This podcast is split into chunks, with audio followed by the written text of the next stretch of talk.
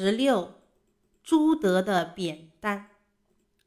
一九二八年，朱德同志带领队伍到井冈山，跟毛泽东同志带领的队伍会师了。红军在山上，山下不远处就是敌人。红军要巩固井冈山根据地，粉碎敌人的围攻。需要储备足够的粮食。井冈山上生产的粮食不多，常常要抽出一些人到山下宁冈的茅坪去挑粮。从井冈山到茅坪来回有五六十里，山高路陡，非常难走。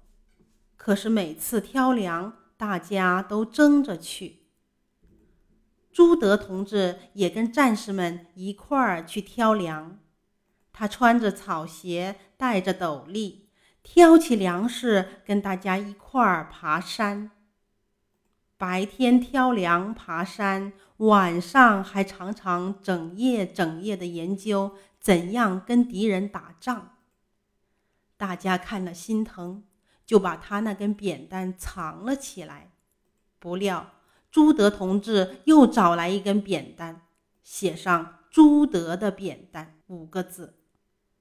大家见了，越发敬爱朱德同志，不好意思再藏他的扁担了。